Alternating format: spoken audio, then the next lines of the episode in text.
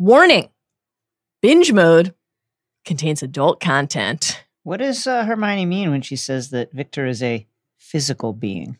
This and more questions will be pondered during this episode of Binge Mode. So if that's not your thing, please check out the press box. David Shoemaker and Brian Curtis. One more warning binge mode contains spoilers. If you don't yet know why Fleur never got past the grindylows, please proceed with extreme caution. And now Binge Mode. After tonight, no one will ever again question my powers. After tonight, if they speak of you, they'll speak only of how you begged for death. And I, being a merciful lord, obliged. Get up! Uh-huh. Don't you turn your back on me, Harry Potter! I want you to look at me when I kill you!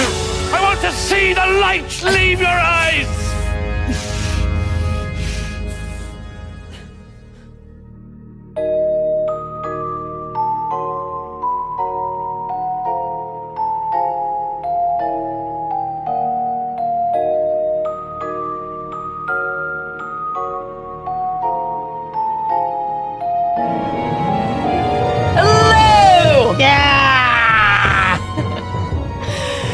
Welcome to Binge Mode Harry Potter. Yes.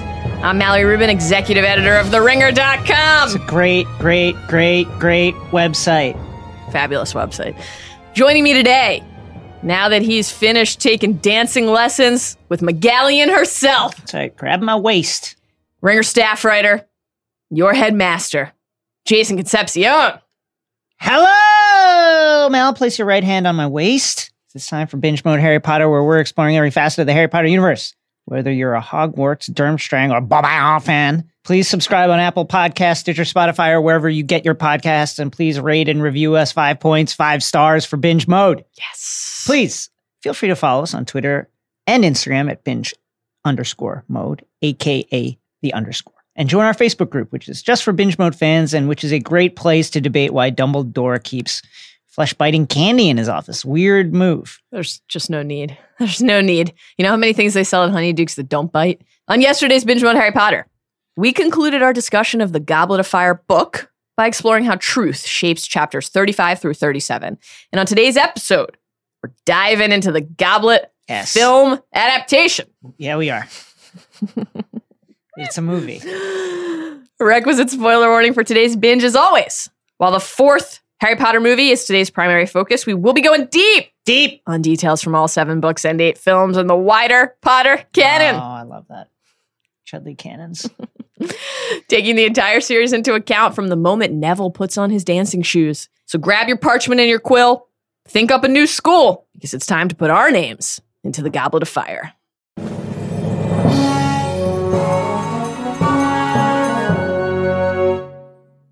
Mal, the House of Binge Mode has commanded the respect of the podcasting world for nearly 10 centuries. I will not have you in one episode besmirching that name by behaving like a babbling, bumbling band of baboons.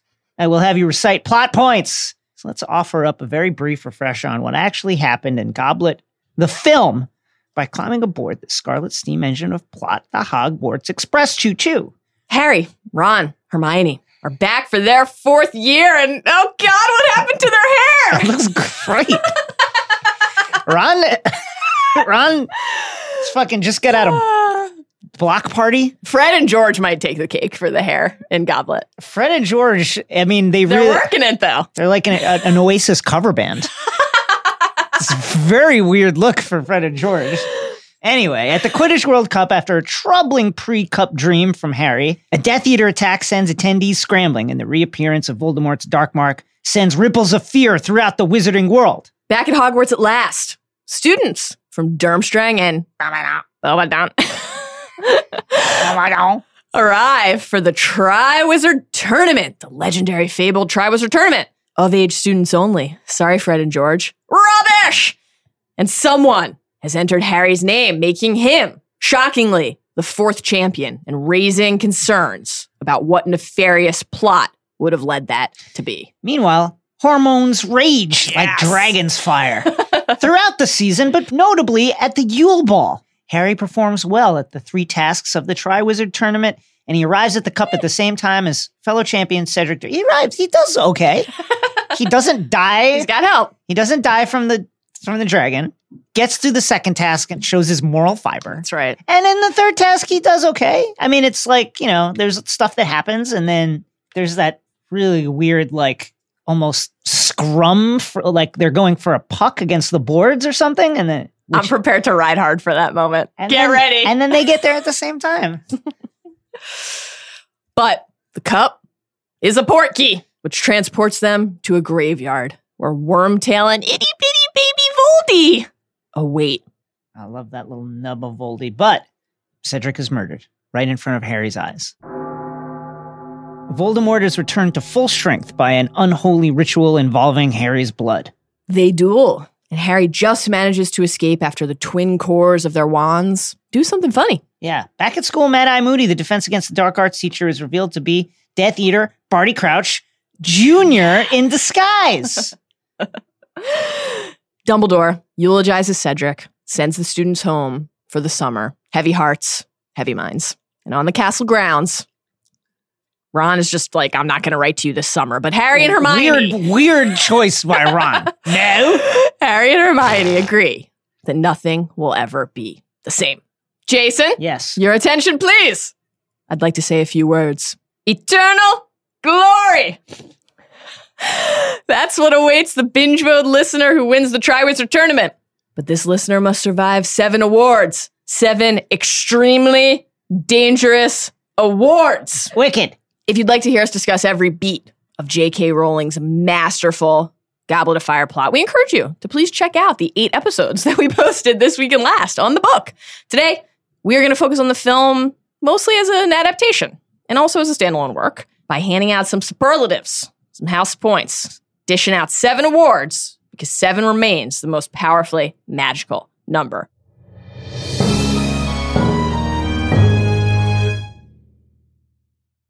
Let's talk first, Hmm, as we so often do. yes. And again, we have eight book episodes where you can hear us talk about themes. Please check it out. Let's talk about the big idea of the Goblet of Fire movie. Well, I think clearly the big idea is the end of childhood, maturation, and you know, going into those those teenage years. I think if there's a reason that many, many people who have not read the books, but who have engaged with Potter fiction through the movies, like this movie, Mhm. I think I'd be willing to bet a lot of it is because of that step into the teenage years and the end of childhood that is pretty explicit throughout this film. That's my guess. Both like in lighthearted fashion and in more serious fashion. You have, you know, the introduction of a lot more teen angst and Yeah. romance with the Yule Ball and the idea of asking somebody out on a date and what Yeah. that means and what that does to you when you're a teenager. We see the romantic feelings budding between our heroes and them having really no idea how to act on those or even process those emotions. And then the film also brings action. People Yes. like it a lot, I think, because it feels like an action movie with the tournament. And then you're balancing the romance and the action with the heaviness and the weight Yeah. of the climax of Lord Voldemort's return to his body, Cedric's death, Voldemort's duel with Harry in the graveyard, Harry seeing the echoes of Cedric, of his parents, the moment when Harry brings Cedric's body back and how he refuses to let go of him. And then everything that unfolds from there, the nature of revelation, you know, the, the last couple themes we explored in the book podcast were innocence lost and truth. And when the film is at its best, it's leaning into exploring those concepts. What is really happening in the world around you? What is the truth of your existence? And what does it mean for you in the here and now and in the future when you finally have to accept the gravity of that? Prisoner of Azkaban obviously does a lot of heavy lifting in terms of making these films feel more adult and less saccharine, less straightforward, which would be some of the criticisms that people who aren't in, interested in these movies or weren't interested in the Mhm. first couple would levy against them.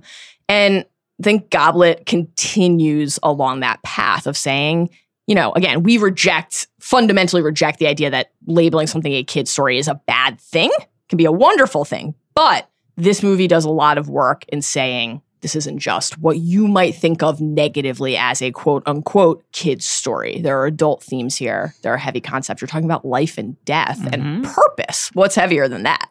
Yeah, I think like the book, we open the film with really nightmarish scene and a murder, flat out murder.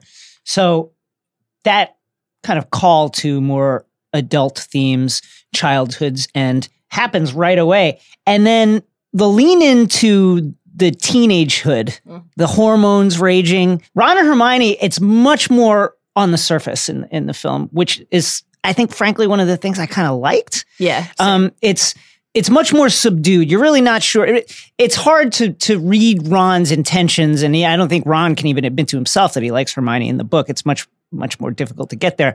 But in in the film, Rupert Grint is great. First of all, best actor of the three, and then you know every time it's like Hermione's with Krum. Every time he sees her, when he's finds out she's going, and just the looks on his face, it makes a lot of sense. And then he even manages to somehow make that kind of oafishness of Ron throughout the Yule Ball much more amusing because like he really feels like a real teenage boy who's just like his feelings are out of his control right. and he has no idea what to do. There are cer- it's a great point. There are certainly plenty of moments where Goblet of Fire movie Ron still acts like a jerk. Yes.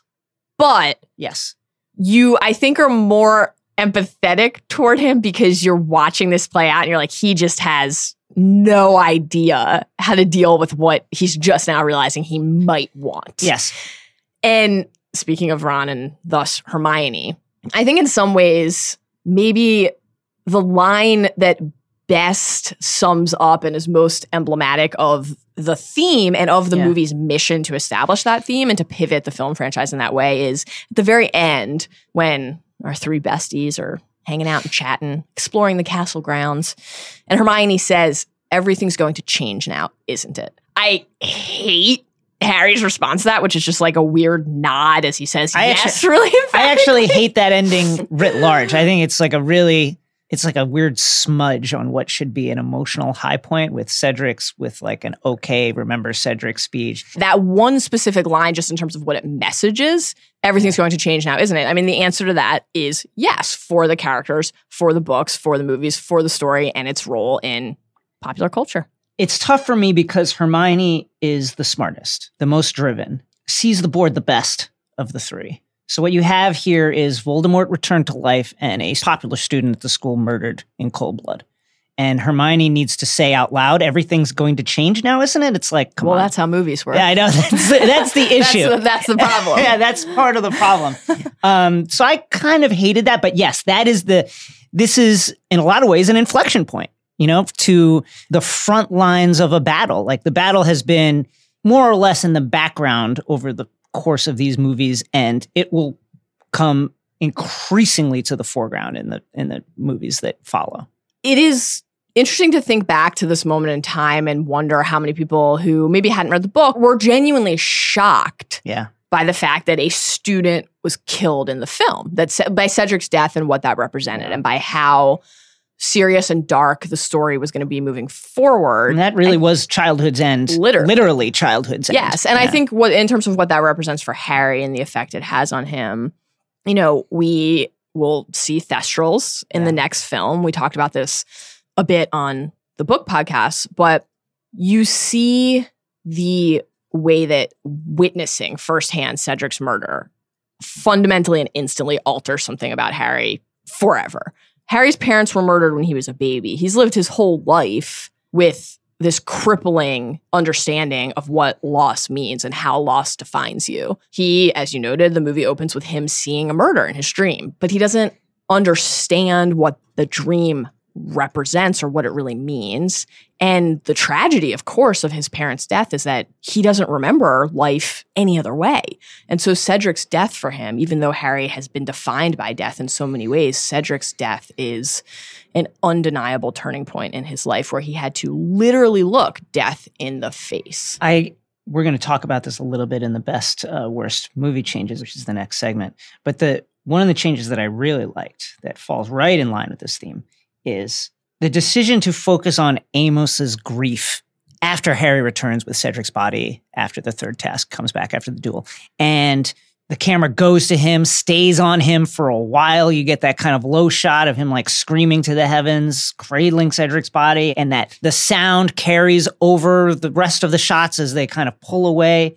And I thought that was maybe the most uh, grueling outpouring and depiction of emotion in the movies to date, and really a good choice. If I had to pick one change, the the best single change for me. Okay, so well, let's use that as our Yeah. as our transition into Yeah. the next category, which is best book to movie change and worst book to movie change. Initially, when we conceived of this category, we were each supposed to pick one. Um, spoiler alert: we didn't. Yeah. So we both had Amos Mm-hmm. and his just entire character rendering in the film high up on our list of best changes, and that is in part because I think that was smart. very tough hang in the books. when he first meets Harry, when, when they're gathering for the Portkey in the book, he's boasting about how Cedric beat him at Quidditch the prior year. There's the really painful, though again, justifiable from Amos's perspective, but painful moment when Amos challenges Harry ahead of the third task about Rita Skeeter's article and Cedric not being acknowledged as a champion, and just all these moments where Amos is pitted against Harry in a Yeah. way that does make you think of him as this guy you sort of don't want to be around and not a very sympathetic figure. And then, of course, he needs to be a sympathetic figure at the end. So when he's shouting, my boy, Yeah. that agony in his voice, it is a really powerful moment. Yeah. Uh, what else did you like? So that, do we agree that that's our best? That's the best change. I think so. Yeah, I think so too. I think that's There You know- are oh, partially because there are very few. you're always looking for those scenes that carry their weight in a in a way that they convey more than just what you're seeing. And I think that's a scene that does it. It sets the stakes for the entire story. It gives you emotional heft. It draws out something from the rest of the characters. Um, and and that's why that scene is good and that you know doesn't exist in the. One other thing, you know, we always talk about the failings of the ministry and the wizarding world at large in the books between wizarding wars, you know, from when Voldemort fell to when he rises, the failure to really prepare their children for Yeah. what had happened and what could possibly still be to come. And one of the things you need to understand as a reader or a viewer is the impact, the Mhm. impact of Voldemort's actions on the families. It's one of the Mhm. reasons that we love the Dark Mark chapter in the books so much because even though it's wild to think that Ron Weasley, who grew up in the wizarding Yes. world, wouldn't know what the Dark Mark is, wouldn't know what Voldemort's sign is.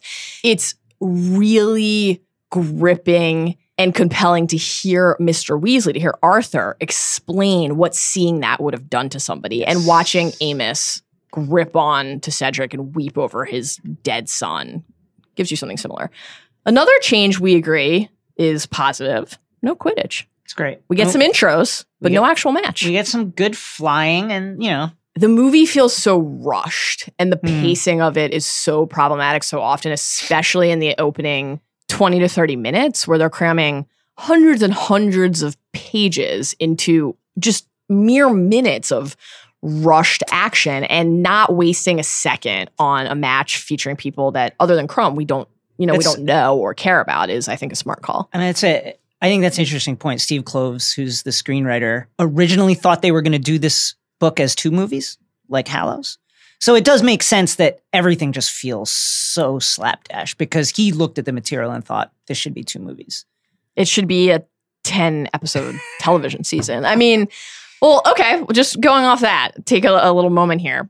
Do you like this film? Uh, I mean, it's hard. I, having read the book, the book is such a masterpiece, and the movie makes so many decisions that undercut what make the book special. Right. we've talked about this off mic, but on a micro level, a lot of the changes they made and a lot of the decisions they make make sense when you're thinking this needs to work as a movie. hmm Got to signal that Mad Eye is uh, Barty Jr. in disguise. There's got to be clues, the visual clues, so people could see that. And I guess they came up with lip licking, which becomes just weird. All these other things that they did. But then when you put all that stuff together, it doesn't work as a whole for me. And then, especially in this story, the secondary characters like Ludo, like Winky, they carry so much weight for the plot. Right. And to take them away and move the load of moving uh, the narrative forward to different places, it just kind of negates what is really magical about the story in book form for me. Yeah, I obviously agree. um, this is my favorite book of all time. And I occasionally, you know, as a result of that, find myself saying things like this movie is a uh, bastardization of a sacred text. You know, I think. I, I I I understand. I am capable of separating myself from the material and my affection for the book to say if I hadn't read the books, I would see why this Yeah. was like an enjoyable movie going experience. Um, I think it's a fun film. I think there are things in the movie that are great and really well done, but the book is such a soaring, towering achievement of pace and plotting and world building and character development, and every single clue and breadcrumb actually leading you somewhere meaningful in the end. And it almost like actively steers away from it Yeah. um, which we could we'll, we'll talk about more in detail when we get to the the worst book to to movie changes. But you know, this was also the first for me. This was the first book that I had read before seeing the films. You know, I saw the first three movies, and then I read all the books that were out to that point, and then read the books over and over and over again, and became obsessed. And so I was really excited for this movie to come out and the build up for it. I remember this was like one of my first experiences going kind of frame by frame in a trailer and trying to figure out what everything was going to mean and how they were going to do it and get really invested in casting choices. And I, I just vividly remember the feeling of sitting there in the theater and like seeing Barty Crouch Jr. in the opening scene and just like my Why? heart Yeah, it's like, plummeting through my body. When I went back and once I understood what they were doing and watched it a couple more times, it was it found it like slightly more palatable. But this and Half Blood Prince are always the movies that I struggle with the most, just because of the the omissions and the changes. They're So- just it's an eternal struggle for me. Uh, should we go to the worst or should we do Let's hit a couple other best Couple ones other best quick ones? because it's listen. Binge mode is about celebration and positivity. uh, the Ron McGonagall dance? Yes, fabulous. That whole scene, which is not in the in the book at all, It's it's just a the book. movie invention. It's uh, it's canon to me now. Yeah, I feel similarly. It's first of all, it's just great to get any Maggie Smith, any, Any Mag- McGonagall in the yes. movies. There is such a delightful rendering of teen awkwardness Yeah. in that entire sequence, and also the idea of like Harry, who is in close proximity to that scene, feeling a lot of keen angst and insecurity himself Mm-hmm. just right away being ready to rag on Ron when Ron is the one in the uncomfortable situation. That just feels like very true to life. I love that scene. It's wonderful. Here's a thing I really liked. Uh, excited Karkaroff when he enters the stadium and he's like, "Yeah, Krum, Krum," and he's like doing that like soccer hooligan thing with the two arms. It's like that's great. I can't stand movie Karkaroff. I thought that was great. It's just nothing like he's supposed to be. I just like that I'm riding for my guy extremely hard thing. That part feels right. I wish we had gotten a moment where he yelled at another Durmstrang student for having food on his robes.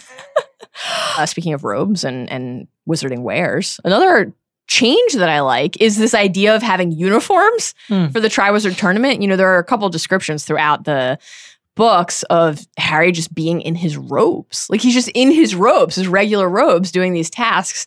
And I like the idea that they would have merch, you know, that they would Yeah. have custom garb.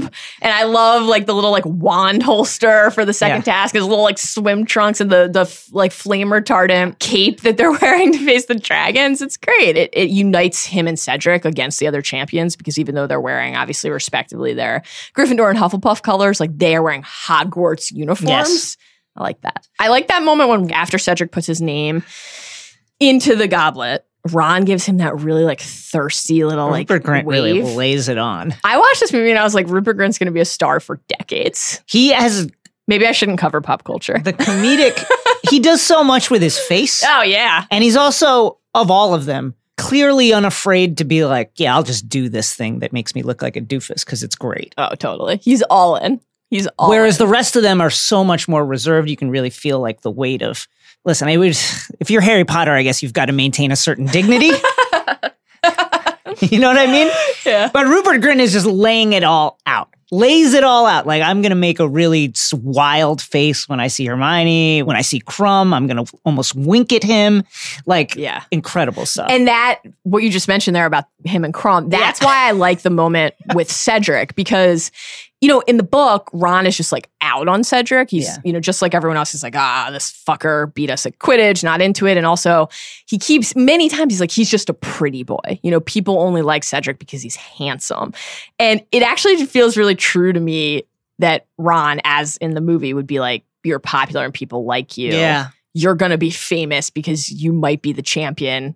Wave to me. Yeah. I want you to know who I am. Also, that that I little want your shine. that little touch right in that same scene where the Hufflepuff students are with Cedric and they Oh. kind of like All jostle him and push him forward, like go do it, do it, man. A lot of I Just will, how much they su- that like that tells you so much about how much they support him and what a hero he is to Hufflepuff House.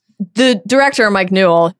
One thing he does really well in this film is capture British boarding school vibes.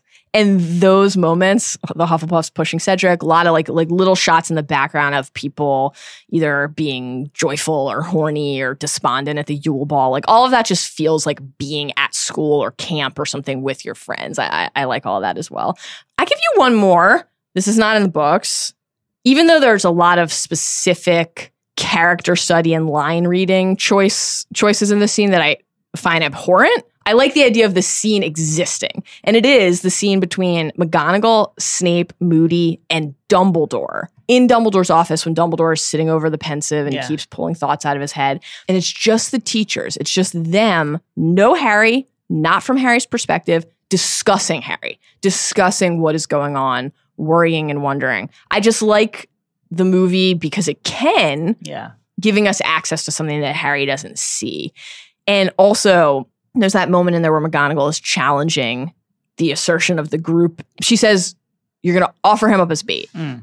And I found that rewatching it, I, got, I was like, Whoa, because that's really almost frighteningly prescient in terms of Dumbledore's actual plan with Harry and how he needs to discover on his own that he is the seventh Horcrux so that he will walk into the forest. So I I I, I thought there was some interesting stuff at play there. Also, obviously, Fred and George, because Ludo was not in the film, which is a shame, but because of that, Fred and George just running the gambling lines at Hogwarts, taking the action ahead of each task. That's that's a great little movie invention, I think. I got one more, Yeah. and I think we disagree on this. We do. And I am not totally sure I believe this Okay. myself, but like I put this in a couple different categories as we were prepping and ultimately decided that I at least like that the movie tried to explore this. And it is Harry and Cedric aggressively battling each other in the maze at the end when they see the cup. The way that when they round that corner and the cup is glistening in the distance and Harry says, Yes. And you just know that he wants it. And he has this longing. And, and that internal monologue of his is conveyed when he allows himself in the book to think, What if I won? Yeah. But then the way that he and Cedric are pushing each other against the hedges and elbowing each other out of the way and really genuinely trying to both win to beat the other one to the cup. And then when the roots pull Cedric and trap him, there's the moment where the sound and the the direction, the cinematography change. And we get that close up shot of Harry as his face turns. And it kind of have like a Luke Skywalker, will Right. he be tempted he- by the dark side vibe?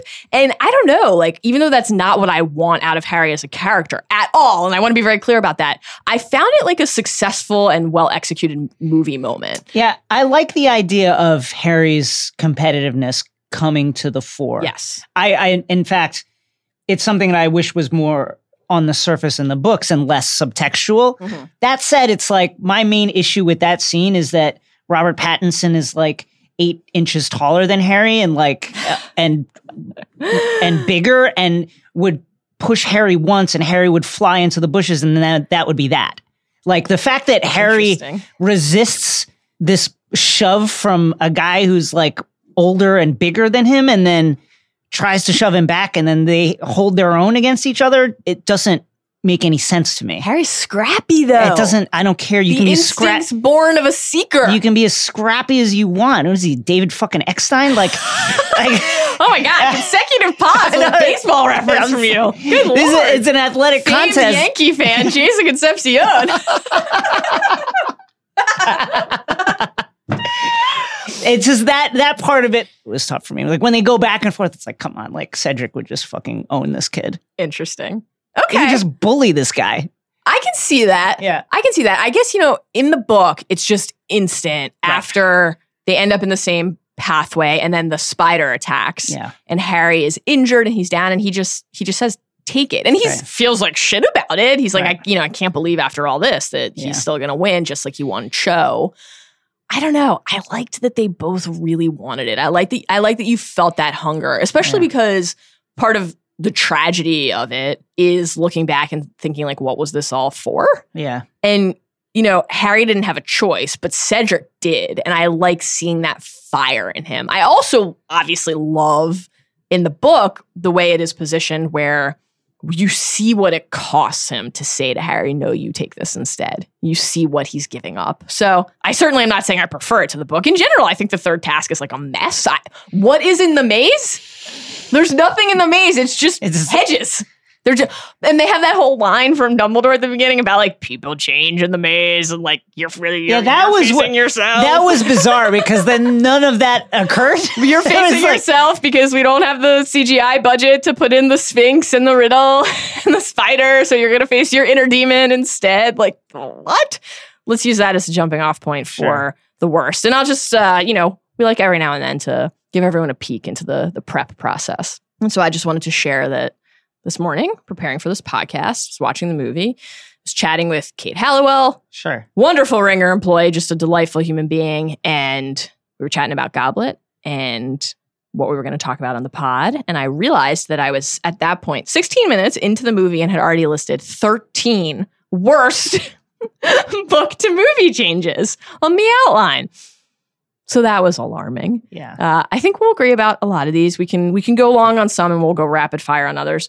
Can we agree that the worst book to movie change is completely undercutting and bastardizing the Barty Crouch Jr. reveal? It's up in my top three. I don't know if I put it at the top top. Okay. I have other issues, but yes, that is bad. It's bad. So he's out, right? There he is in Little Hangleton helping to kill Frank. And then he's at the World Cup just walking around. Mm-hmm. Yep. so I think there are two ways to assess why it's terrible. One is is what you just outlined, which is basically just what it means for the characters and the people in the world. Right. He just came, it's like, it's almost as if he like parachuted into this story Yes. from nowhere with no context. Like, where did he Yes. come from? correct. He's, how did he get out of Azkaban? Is there anybody looking for him? Like, and then he's just there? Well, none of those questions are answered, Right. which is part of the tragedy of it. But I think the other thing is just what it means for the audience. And, you know, there are a million things that make Goblet of Fire an incredibly special, impressive book. The climax in particular is just genius. It's brilliantly executed.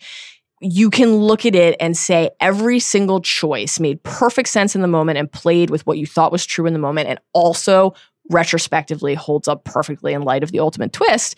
And obviously, the bulk of the climax hinges on Harry getting to the graveyard and Voldemort returning to his body. But realizing that Barty Crouch Jr. has been in- impersonating Mad Eye Moody all school year, Yeah. that is a brilliantly, incomparably structured, staged, and executed plot twist. And the fucker is in the first scene of the movie. I will never forget what it felt like to see him pop up three minutes into the film. I was shocked and appalled. And then all the steps along the way, the fact that you mentioned he's at the Quidditch World Cup and he when he casts the dark mark, like Harry sees him. Now he will they will go out of their way later, shortly thereafter, to have Harry say that he didn't see his face. But Right. still, like he sees a guy. There's no Yeah. mystery about the fact just- that a man He's just running that. around. Also, just by the way, just the setting of that scene, like, did everyone fucking die? Yeah, where it's is a ruin. There was a hundred thousand people and then they're gone. the and it's just like, a burned ruin. Yeah. I, I, we have to spend a minute talking about the tongue thing. it's I, I that's a good example of the micro versus macro thing. I could see them worrying. Well, this is was originally a story for kids. What if they don't get it? What if it's confusing? Then all of a sudden, this character turned out to be this other character the Right. whole time. What so if we need to tell. But what if it's so obvious that it ruins the It's- entire twist? It's just like unreal. they have Brendan Gleeson as Why is he doing it? do it constantly, and then when when you see David Tennant's Barty Crouch Jr. do it in the Pensieve memory, there's just anyone who's paying an ounce of attention to the film has solved it at that point, well before the actual reveal, which is like maddening. A funny moment in the movie is when Moody is like, "I hope you're not trying to talk Potter into a ministry internship." that makes me laugh. But then he does imposter Moody Barty does the tongue flick thing, and Crouch Senior leans in and stares at his mouth for like 19 minutes. Awful. Again, if you're a viewer paying any attention, you're gonna be like, something's up with that. They want me to pay attention to that. Why? Oh, I got it. It's just so heavy handed. And then when in the in the memory when Junior is like, "Hello, father," I do. I wonder if do the you think microphone. do you think Mike Newell was like, uh, David, that's good, uh, good, good, good. Listen, let's try it again, and uh, could you really just make it fucking nuts? Just really amp it up, like crazy, crazy, crazy, crazy. Yeah, like really turn it on. We're gonna remove all the emotion about the Longbottoms from this scene. So what we need instead is a lot of tongue action. I know. It's it's even more troubling to wonder if like the opposite was the case. If he was like, David, okay, let's pull it back. and then that's the one they use. Let's pull it back a little bit, Dave. Oh my god! Pretty good. Yeah, what, what I'm looking for is as soon as the camera falls on you, we know you're a bad guy. I want that on your face, Do you, man. do you see when you look at the dark mark, when you look at the concept art for the dark mark and the tattoo we've placed on your arm, you see the length of the serpent coming out of the skull. That's how long we want your tongue to be when you flick it out of your mouth. And now a brief break for a word from our sponsor. Today's binge mode is brought to you by Casper. Casper is a sleep brand that continues to revolutionize its line of products to create an exceptionally comfortable sleep experience, one night at a time. With three mattress models the original Casper, the Wave, and the Essential. Casper mattresses are perfectly designed to soothe and cradle your natural geometry. Not to mention, the breathable design helps you sleep cool and regulates your body temperature throughout the night. And it's delivered right to your door in a small, how do they do that sized box with free shipping and returns in the US and Canada. But The best part is that you can be sure of your purchase with Casper's 100 night risk free sleep on it trial. After all, you spend one third of your life sleeping, so you should be comfortable. I received my Casper mattress some months ago. The box was easy to open and it's very comfortable. Get $50 towards select mattresses by visiting casper.com slash binge mode and using binge mode at checkout. That's casper.com slash binge mode. Offer code binge mode for $50 off your mattress purchase. Terms and conditions apply. And now back to binge mode. The other part about this that is painful is the polyjuice element of it. The polyjuice clues are so obvious. Your boy Seamus. He has one good line in this, I'll just say. he like makes out with the egg. That's He grabs it that's from Harry. He's like, mm. Ooh, and then he has at the dock said something about the water. what, what are you hanging out with him? And then like Harry jumps out. you know what I like about that moment What? when they're like, when basically like, I can't see, Yeah. and it's like, yeah, maybe plan the Triwizard tasks in a way that any spectators can see a single thing happening in any of the tasks. Like, if the dragon stays chained, then you can see that part. But once the dragon flies away, nobody can see anything. They can't see under the water for the second task, and they can't see in the maze. Yeah, it's like uh, Why are people showing up to watch this? it's really a poor spectator sport. Give me an all around. underwater HD feed instead. But the polyjuice thing. So Seamus says, when we're introduced to Mitty, what's that he's drinking, do you suppose? Yeah. And Harry's like, I don't know, but I don't think it's pumpkin juice. So, okay, right away, pay attention to what he's drinking. And then, man, the Myrtle Harry bath scene does not play well in It's 2018. A li- it's a little, Very tough a stuff. little off. Very tough stuff. It's like,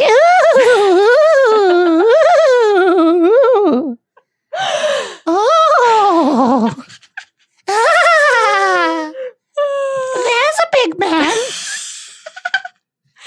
And she specifically mentions polyjuice. She's like, I, I was, you know, swirling around a drain. Polyjuice, been up to your old tricks. You're not being a bad boy. So again, a deliberate, distinct polyjuice mention. And then the Harry Snape Veritaserum threat scene is fairly well rendered, but Snape goes out of his way to say, You and your little friends are brewing polyjuice potion. And believe me, I'm going to find out why. So again, there's just no ambiguity about the fact. And I think your larger point is right. They probably say Polyjuice hasn't been in these movies for, Right. since what the- if they forgot? Chamber. Yeah. What? What if they forgot how this magic works? Fine, but like just be a little more subtle. Good God. And we do get a moment right after one of the tongue flicks where we get a, potion, a potion drink and then Moody saying that Harry's the only one who survived Avada Kedavra and staring at him as he's flicking his tongue and drinking the polyjuice. It's just all too much. Remember when he threw the fucking piece of chalk at Seamus? like That was wild. what is happening? also, in terms of just the the crouch reveal being botched, the moment when Harry is in Moody's office getting some first task prep advice and the trunk shakes Yeah. violently It's like, come on. It's like, ah, what is that? He's like, Should I be concerned about that? Oh my god. wouldn't even bother telling you what's in there. You wouldn't believe me if I did. Come on. All right. Oh my God. Okay. So the other, the 1A, 1B of the worst book to movie choices for me, and I think this might be your number one. I'm excited to, to find out where this Mhm. ranks for you. Say it with me. One, two, three. Did you put it there? Look at the fire? It's I go I, I zoom out a little bit. That is included in my number one worst.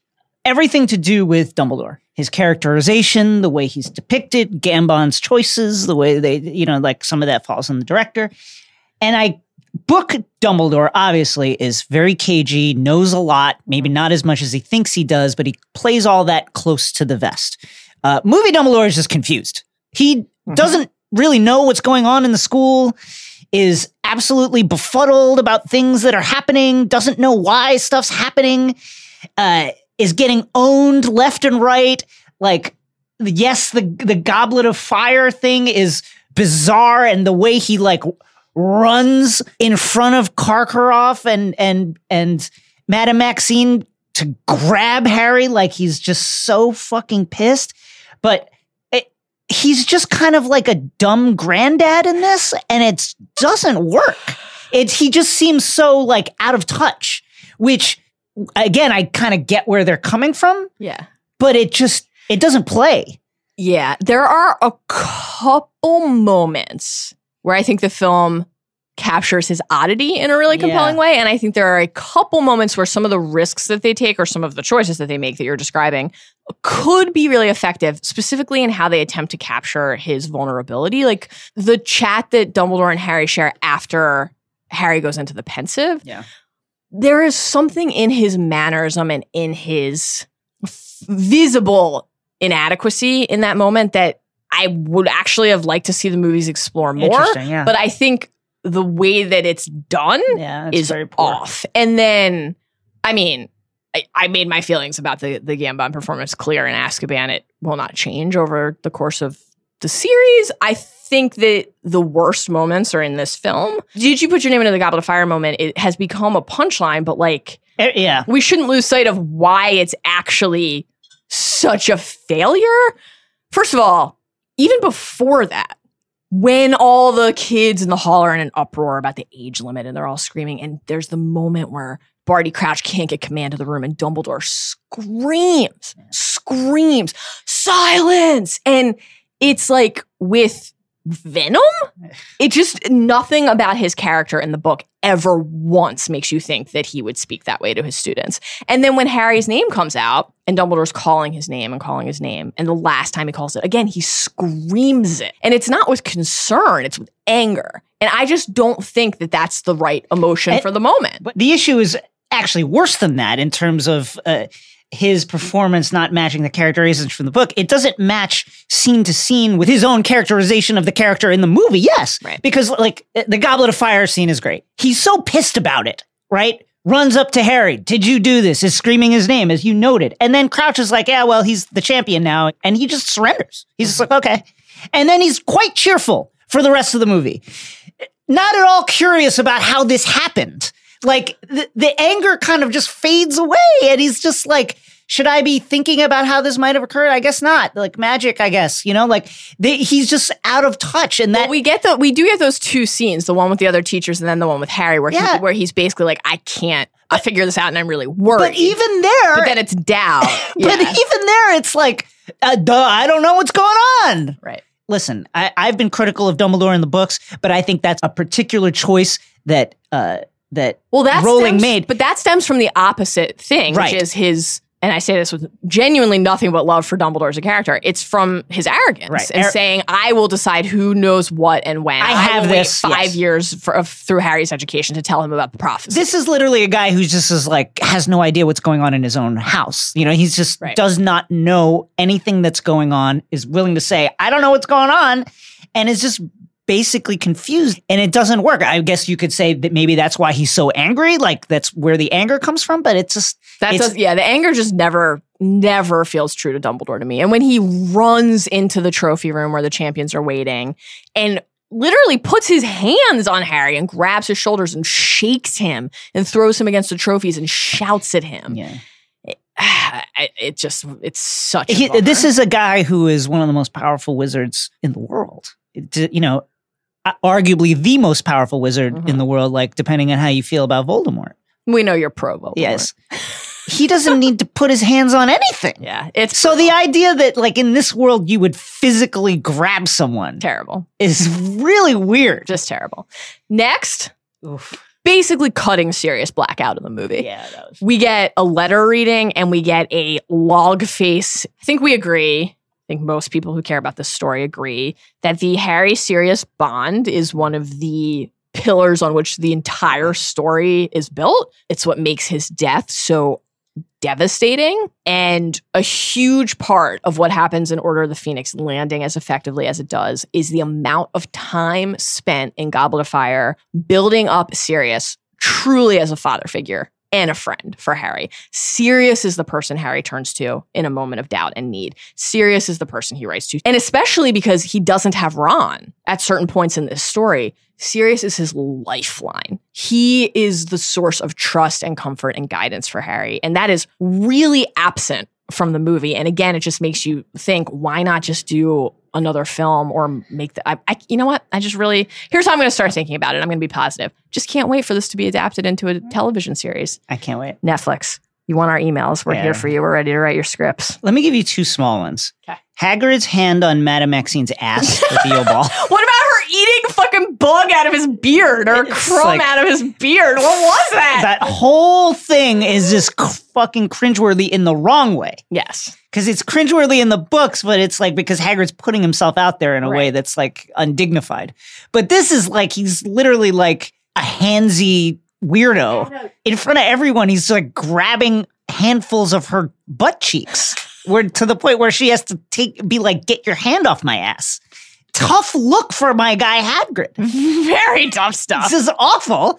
And then the Pensieve cabinet opening by itself. Is it hard to be like have him looking around at all the stuff and be like, "What's that glowing thing?" You have to literally have be, make it that obvious where it's like the cabinet just like Jason, when you have fanged candy in your office and they jump around and attack your visitors, sometimes cabinets open. Okay? All right. I got another one for you. Sure. Where the fuck is my guy, Bill Weasley? Also, Charlie Weasley, but like, really, where is Bill Weasley? Where's fucking Ludo the King Bagman? Where's Winky? That's those are those two Where's are tough. Dobby? Tough. Dobby's death in Deathly Hallows is like one of the most searing moments in the entire story. Right. And he doesn't come back into the films until then. One more, uh, no parting of the ways speech, no call to action. That I, I think actually damages the setup for the movies that follow. Yeah. Well, this is a problem that the films have in general. Yeah. This was a huge problem between Half Blood Prince and the Deathly Hallows movies, where there's really almost no groundwork laid for what the exact Horcrux that Harry knows about or that Dumbledore suspected are. And to not establish the rift between Dumbledore and the Ministry and Harry and the Ministry heading into a movie that is entirely based on that is wild. Yeah. Also, that scene could correct or at least counterbalance so many of the Dumbledore issues because it's such a moment of strength for him. Mm-hmm. It's a moment where you believe in him as a leader. And then the Cedric Diggory speech, the Remember Cedric speech, is altered. It's, it's I- okay. It's okay. it's definitely one of the most emblematic scenes of how if you hadn't read the books and just saw the movie, you'd be like, this was great. Right. It's okay. But why change a word of it? That's my question. Well, that's I have the same issue with. Listen, there are certain uh, set piece scenes from the books that I thought, man, if you just render those exactly, you've got it. You've got what you need.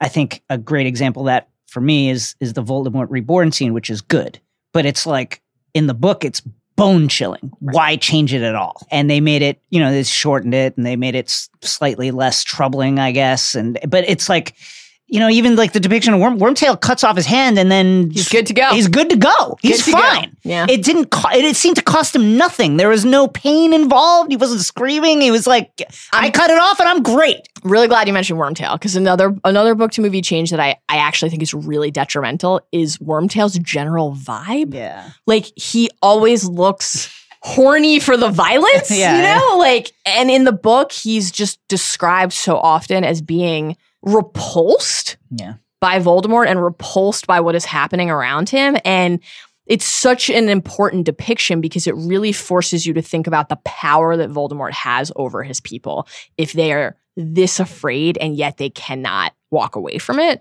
What about your girl Rita? Man, that was. I don't even want to get into that. No beetle. No That- animagus plot. I don't want to get into that at all. That was that sucked because now you've taken away like Hermione's biggest win yeah. Over the course of the story. Yes. And and and then with the shift in the way she's depicted, I feel like that was really a disservice done to that character. Uh, I did not like the single gender schools and then like having the weird like masculine versus feminine signaling traits. Like here come the Durmstrang guys and they're literally ramming sticks against the ground. and then like the women come in spreading flowers and dancing and go, oh. Yeah. like it was like, come on. Question for you. Are you pro or anti the spew plot not being in the film? I am pro for the simple fact that I feel like there's no way to handle that in the films with any kind of uh, Right. in any kind of way that does the topic justice. Uh, so I But when season two of Law and Order I can't wait. widens There's going to be a lot of that. magical law gonna be a lot of that. realm, we'll explore that. It's going to be a lot of like uh, you know Kingsley and his partner arguing about this. Can I just say one more thing then, Yeah. and, we- we'll, and then we'll move on to I love magic. Uh, Dumbledore doing all the announcements. Mm-hmm. Sonorus. Uh, hi- Well, no Ludo because they cut out our but guy still, Ludo. it's like all of a sudden he's like Marv Albert out here. it's just like I think losing, Who is this losing- guy? The film does not have enough time to explore Ludo, but I think losing him creates actually a lot of problems, such as the one you just outlined. And I do really miss the gambling plot and their winnings being ripped away because we then don't get Harry giving them his winnings at the end. We don't get any forward momentum for the joke shop. I mean, we don't get the Dursleys in this movie. We don't get Ton-Tongue Toffee and Dudley, who will milk Nagini who will milk the who will milk Dudley's tongue. Rapid fire here.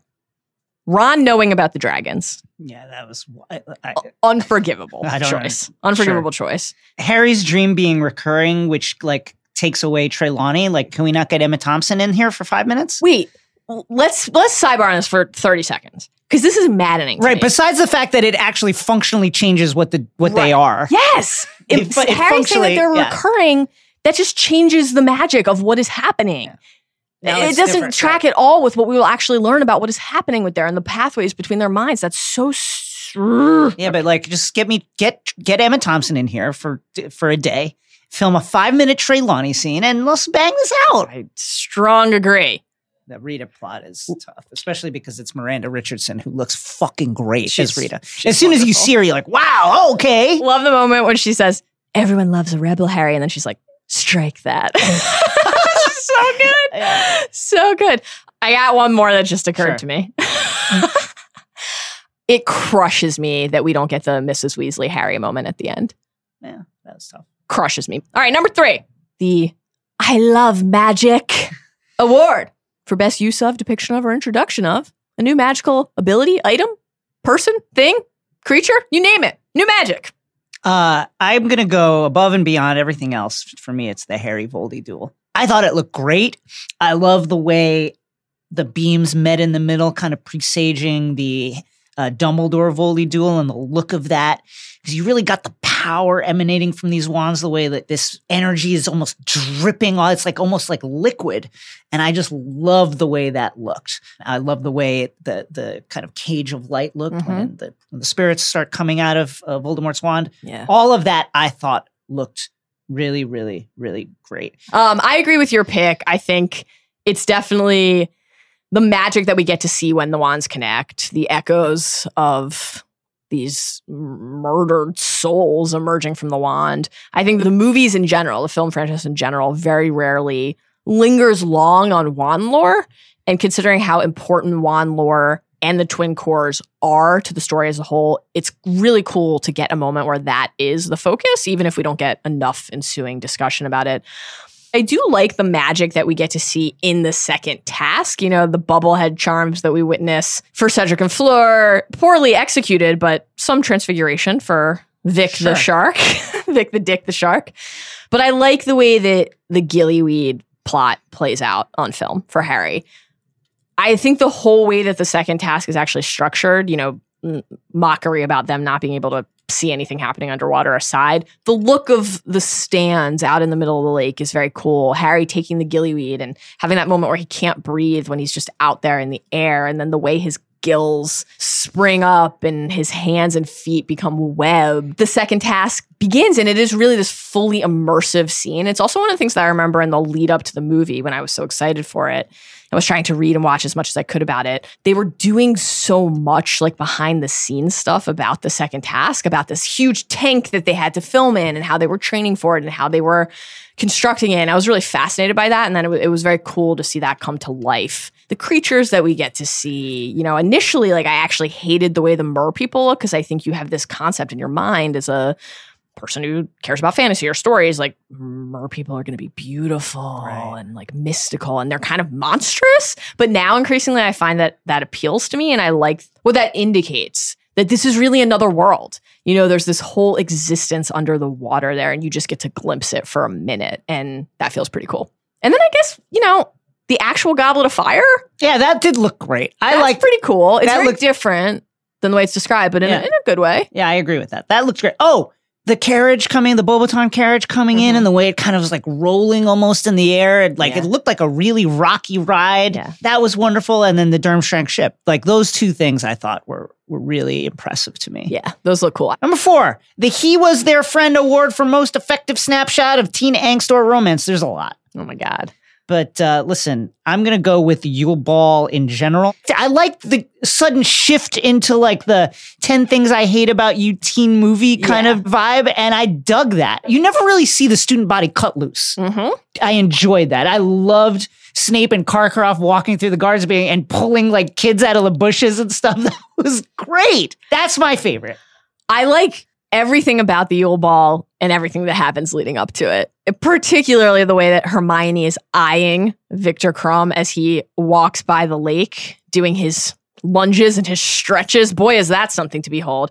The whole sequence with Harry and Ron trying to get dates is just fabulous. It's it's obviously like totally mesmerizingly wonderful in the book and it's even though it is not identical in the movie, I think that whole part of the plot is one of the few times where you can say, like, I don't have that many complaints here really about what was lost in translation, which I think makes it a success.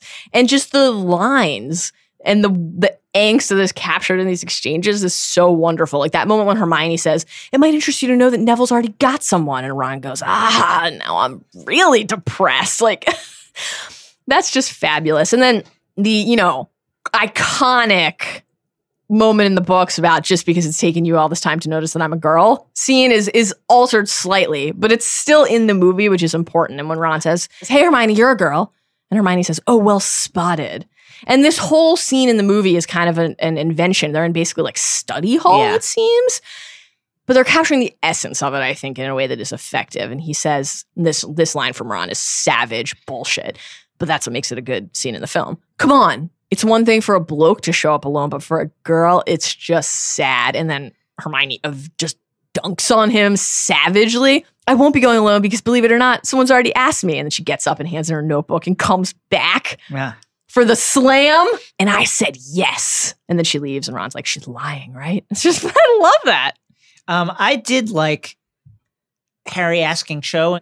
I just like a Scottish accent. It's great. and so I found her to be a delight. My college roommate, maid of honor, other than you and Halo, best friend in the world, Allison Koska and I, used to recite this scene back and forth to each other all the time in college, particularly the moment when Cho says, Oh, um, Harry, I'm sorry, but somebody's already asked me And then this part is the best. And well, I've said I'll go. Way she I said I'll go. Oh, that's like my shame has made. And then he, Harry ducks into the alleyway, and then she calls his name, and he just runs out with such hope, like that teenage boy. Like, oh my god, am I about to get my chance? Hope, and then she just I another. I think a great depiction of of teenage years is the cattiness when Hermione walks in with Krum. Also, Yeah. when people are just like Hermione Granger. see. I think that the movie is more charitable in that moment than the Mm. book. Actually, like. You have Parvati saying she looks beautiful, and you realize it's Yeah. about Hermione, even though Harry is looking at Cho. And most people are like, "Damn, girl, They, they really could explicitly lean into the fact that Emma Watson is an attractive person, Mhm. which is not a thing in the books that they could really do until really Goblet, where she's all Hermione of blossoms. Um, but it's like subtextual throughout the films, where it's like, wait, why don't Harry and Ron both have explicit crushes on her? Right. I love the moment. One of the moments where you realize in the film that Hermione has just matured faster than them is when Ron comes back from having botched his attempt to ask Fleur, and Ginny says he's just asked Fleur Delacour out, and Hermione's like, "What?" Harry says, "What did she say?" And then Hermione goes, "No, of course." That's just fabulous. And then all of the Ron Hermione tension during the actual dance when Padma says, Is that Hermione Granger with Viktor Krum? And Ron says, No, uh, absolutely not. Like he just can't believe it. The entire fraternizing with the enemy exchange, I think, is is really quite well done. I'm more partial to the way they executed the Ron Hermione fight than you are. I think you're not as into the heavy emotion of it Yeah. To me, that last exchange when Ron says he's way too old, I just, the way this plays out feels very true to life for me. What? What? That's what you think? And he says, Yeah, that's what I think. And then Hermione says, You know the solution, then don't you? Go on. Next time there's a ball, pluck up the courage and ask me before someone else does, and not as a last resort. And she's like sobbing at this point, And Ron says, Well, that's just completely off the point. And then he walks off after Harry comes back, and Hermione sends them to bed. And then she just like kind of melts into the stairs and takes her shoes off and cries. I I like that we get to see that side of her, actually. We're we're reminded that she's she has feelings. Like she's always so tough and resolute because she has to be because Ron and Harry can be such idiots. And I like that she got a moment to just, I don't know, lean into the feelings. Ron and Harry uh, whinging about girls and asking girls and why are they always in packs and why is this so hard? That struck me as a real thing, even though Harry, again, you're the fucking chosen one. It's not that hard, my guy. But that struck me as real.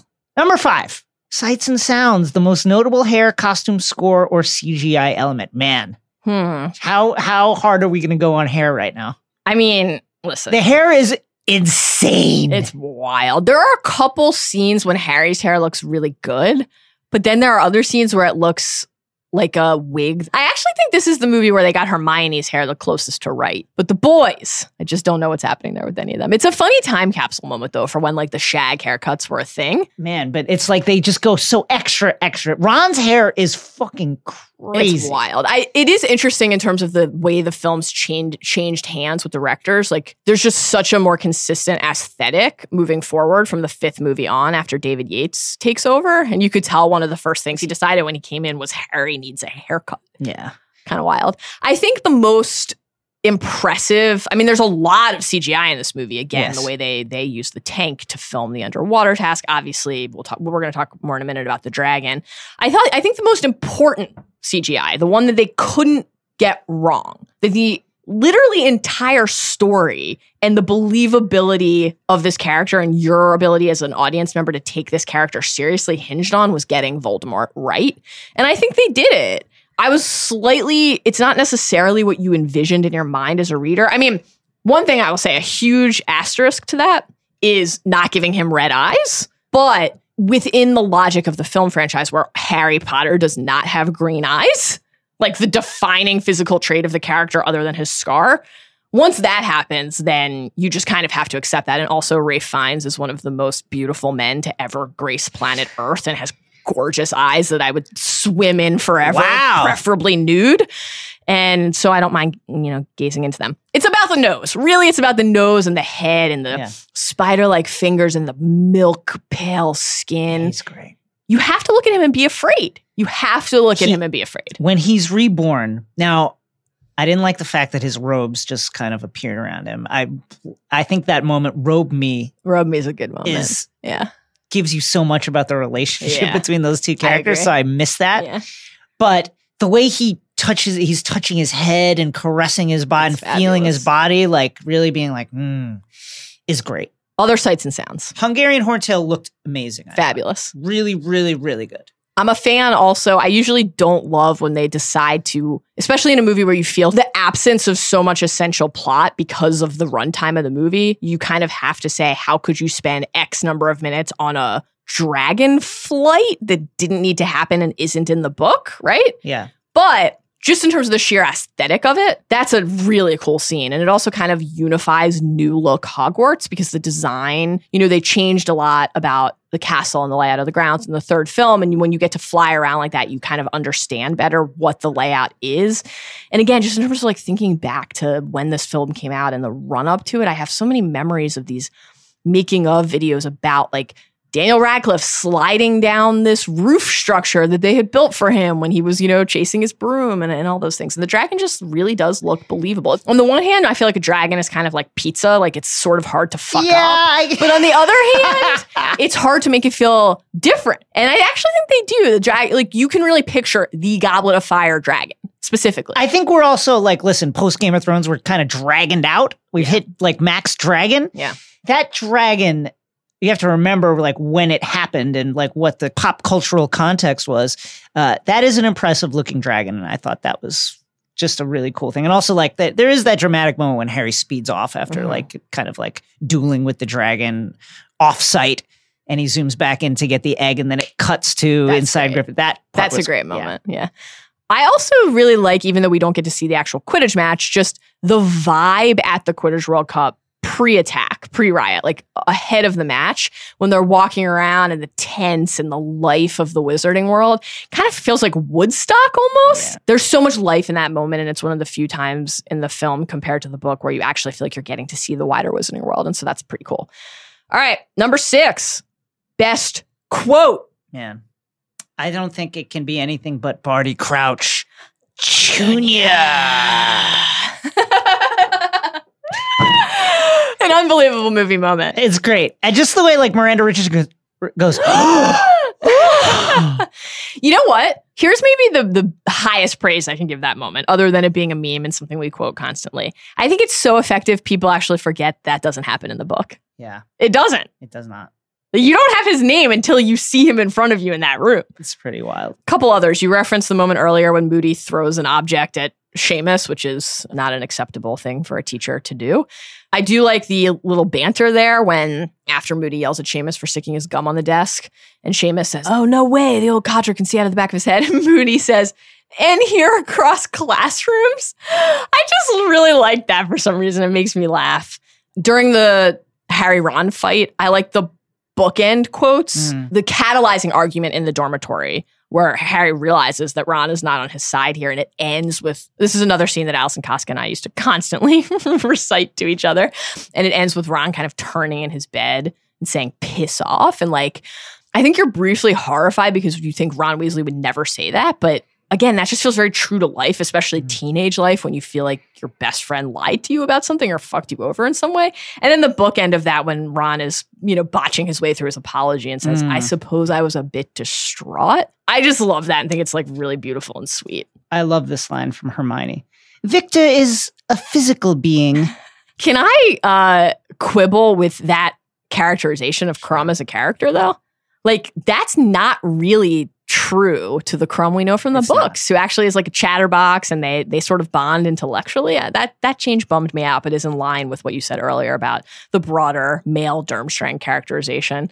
Even though the Sirius fireplace chat is so bizarre, I do love the line, and I, I vividly remember this from the, the trailers for the film. I'm saying the devils are inside the walls. Mm. Sort of a cliche movie line, but I think also just really it's cliche because it's like a good line. it's effective. And I like what it says about the story and about trust and about never knowing if the face that you see is somebody's real face, particularly in light of, you know, the, the Snape character arc and who's really on our side and, and how key that is to the story as a whole.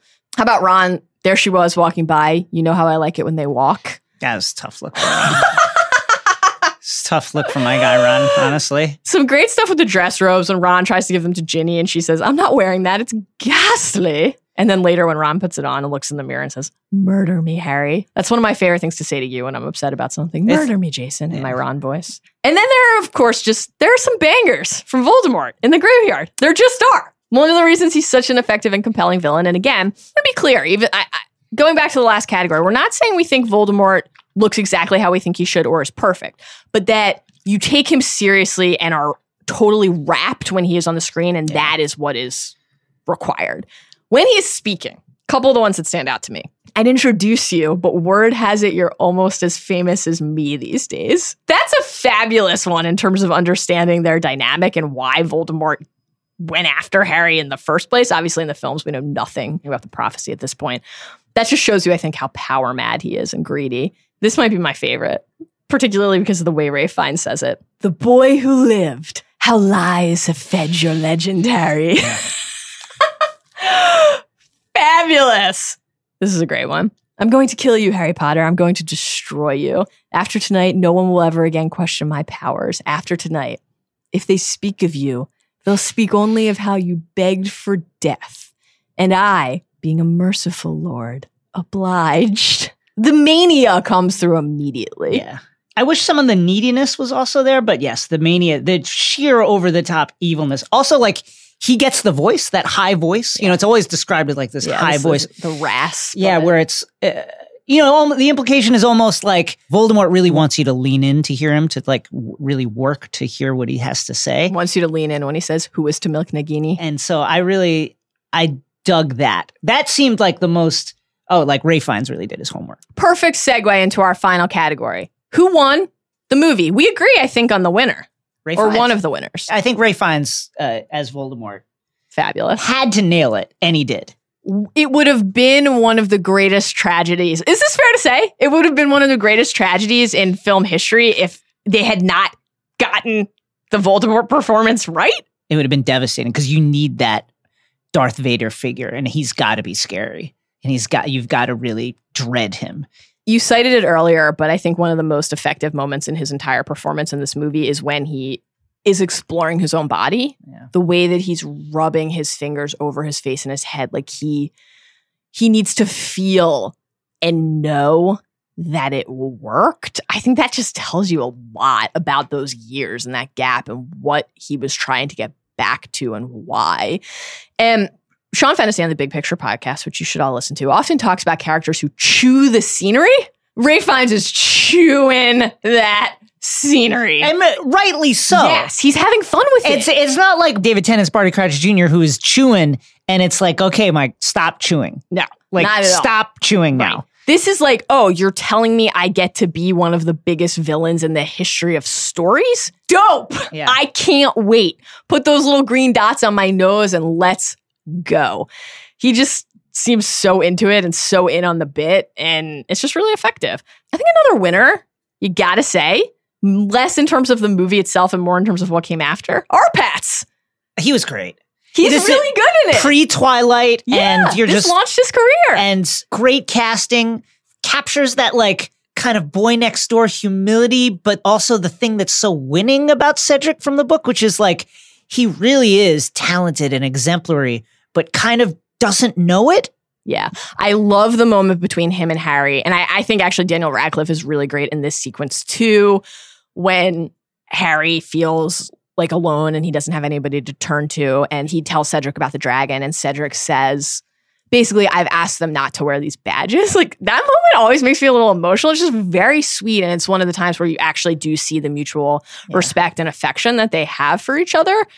Even though I was shocked by this casting initially because it is not at all how I pictured Mad Eye Moody, I do think Brendan Gleeson does a great job with the character. He's another one who's just having a ton of fun. Ton of fun. I want like approximately 500% more facial scarring They did, a good, Moody, they did a good job. I and I want him to be older. But the manic energy, the ability to oscillate between the moment like where he's giving Harry advice about the first task and Harry says, "I'm a fair flyer," and he says, better than fair. You know, those moments are so endearing and make you want to lean in and trust him. And then the horror of him genuinely seeming to think it's okay to turn Malfoy into a ferret and abuse him and everything in between. He just captures all of those different levels of energy and emotion and it's it's just quite compelling. Well, friends, Yes. dark and difficult podcasts lie ahead. Soon we must all face the choice between what is right and what is easy. Isaac Lee and Zach Kram, our indispensable producer and researcher, faced that choice, and yet they took vacation this week anyway. So a huge thanks to Bobby Wagner and Evan Campbell for helping us face our dragon in their absence. We hope that you all had as much fun as we did today, that you were as excited as we are for the mm-hmm. rest of this journey, and that you'll join us again soon for much more. We're thrilled to be heading to LeakyCon this weekend, so keep an eye on all of our social media feeds for some fun stuff out of Dallas, and join us again soon for another HP Extra, and of course, for our Order of the Phoenix deep dive. We will be sharing scheduling details for Order very soon. Until then, remember, the niceties must be observed. Dumbledore wouldn't want you to forget your manners, would he? We said bow!